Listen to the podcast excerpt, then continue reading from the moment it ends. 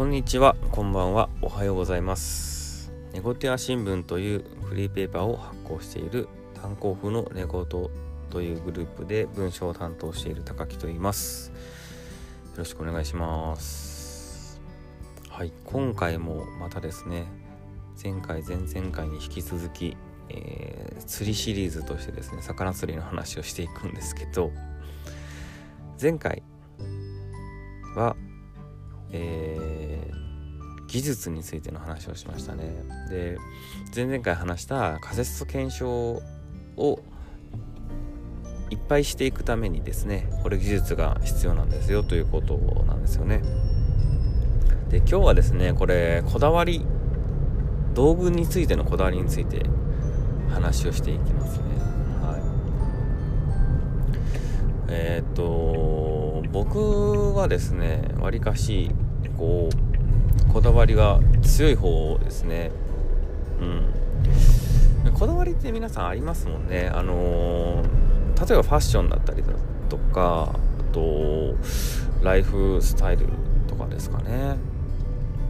なやっぱりその幸せを、まあ、実現していく一つの方法でもあるんだろうなというふうに思っています。こだわることっていうのがですね。はい。まあ、こだわらずにですね、えっと、生きていくことっていうのは、まあ、価値基準を置きにくいんですかね、うん、ちょっとあんまり深く考えたことがないのでわからないですけど、まあ、そんな感じで、まあ、こだわりっていうのはわりかし皆さん持ってらっしゃるんじゃないかなと思っていてでそれでまあいろんな生き方だったりですねファッションだったりにこれがこだわりが反映されていることだなというふうに思ってるんですけど、まあ、釣りもですねこれめちゃくちゃこだわる人こだわるんですよ。はい、で例えばですよあのー、ルアーフィッシングをするにあたってやっぱり技術の革新っていうのが釣り業界でもずっと起こっていて例えば、えっと、もともとですね、えっと、こう糸を巻くリールというのがあるんですよね。で、リールが、えっと、まあ、手で巻くんですよね。で、スピニングリールとベイトリールというのが2つあって、で、それで釣りをしていくんですけど、投げたルアーを巻いていくんですよね。投げたルアーの、えー、糸を巻いていく道具なんですよね。ただ飛ばすのもそのまたリールなんですよ。まあ、技術ももちろん伴うんですけど。で、まあそれが、えっと、飛ばすにあたってそのリールの性能っていうのがその飛ばす距離に大きく影響していくんですよね。例えば全然糸が出ない、えー、リールを使った場合全然飛ばないですしめちゃくちゃ、えーと、糸が出やすいリールっていうのは糸が出過ぎてしまって、えーと、もつれてしまうっていうリスクがあるんですよね。なんでうまいこと自分で、え、調整をして、えーと、自分が一番飛ばせるような、え、ものに、えー、調整をしていかなきゃいけないんですけど。まあそそれはさておきですね。これあのこれもまた技術が必要で投げるにあたっては。特にベイトリールはですねえっと糸が出過ぎないように、えっと、調整を指でしなりしなければいけないんですよね。あとブレーキの調整、はい、でやっていかなきゃいけないんですけどこれがですね一番最初アブガルシアというメーカーから出たリールっていうのは、えっと、ルリールを巻く糸の、えっと、糸を巻くところですね、えっと、なんて言ったらいいのかな、えっと、スプールっていうんですけど、えっと、スプールを固定する強さですね。固定する強さで糸の出方を変えていってたんですよ。要はきつく固定すれば糸は出にくくなる。緩くすれば出やすくなる。なのでちょうどいいところで、えー、固定をして、えー、それで、えー、投げてくださいねっていうリールなんですよ、まあ、これがいわゆる最初の元祖のリールですね。で次に出てきたのはえっ、と次に出てきたのどっちか分かんないですけどえっとまあそのスプールにですね、えーと、磁石を取り付けて、えー、磁石の、え、強さでですね、え、このブレーキっていうんですけど、えっと、要は調整の効き効き具合ですね糸の出具合を抑制抑制具合ですね糸を出にくくする具合をブレーキっていうんですけど、まあ、それを、えっと、マグネット磁石の力によって調整するというのと、まあ、同じような仕組みで、えっと、遠心力によって調整するっていうのがあります。はい、でこれが出てきたんですよね。でまあ、あのどうでもいいんですけど、えっと、マグネットブレーキを採用したのがダイワというメーカーで遠心力ブレーキというのを採用したのが、えー、シマノというメーカーですね。はい、で僕はダイワ派だったんでマグネットばっかり使ってたんですけどで途中からシマノ派になりました。まあ、それはさておき、えっと、それからどういう風に進化したのかというと、えっと、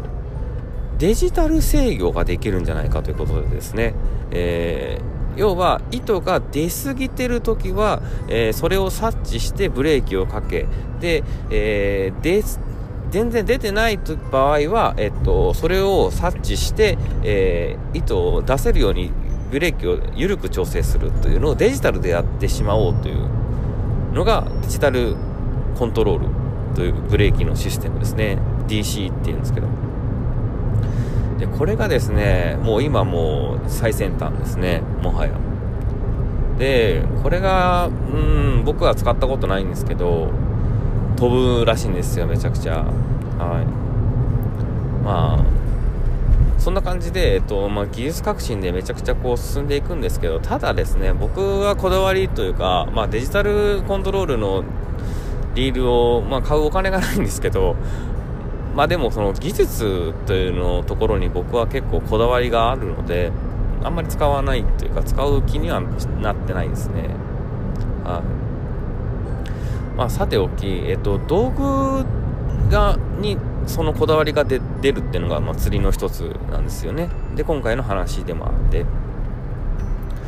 で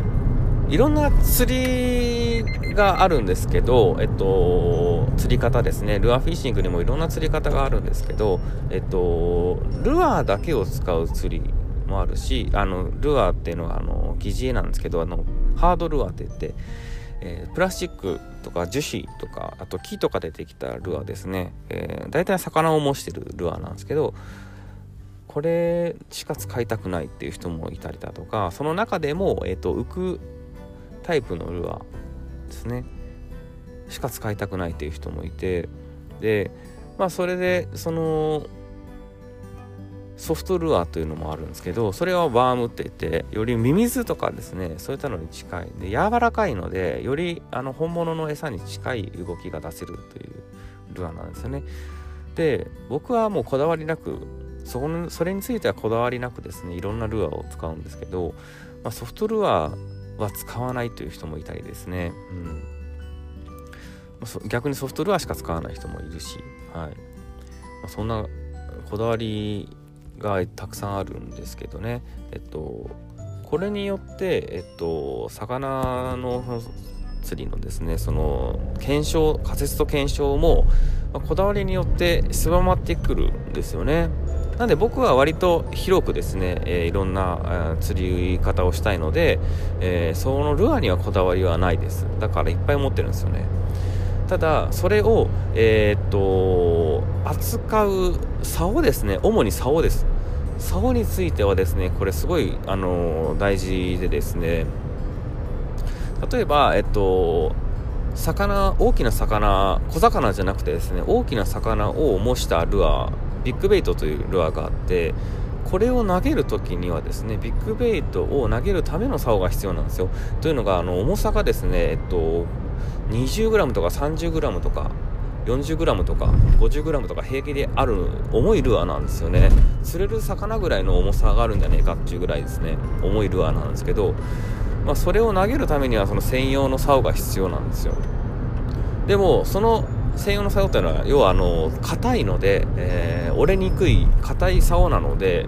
これでですね例えば、えー、3g とか、えー、軽いルアーを使うことっていうのがもうほぼ無理なんですよね。できるんですけど、えっと、全然こうそのルアーを操作できないっていうのがあってなので、えっと、そのこだわりによってもですねやっぱその竿特に竿はですねいろんな竿が必要になってくるんですよね。はい。まあハードルアーでトップのトップウクルアー縛りだったりすると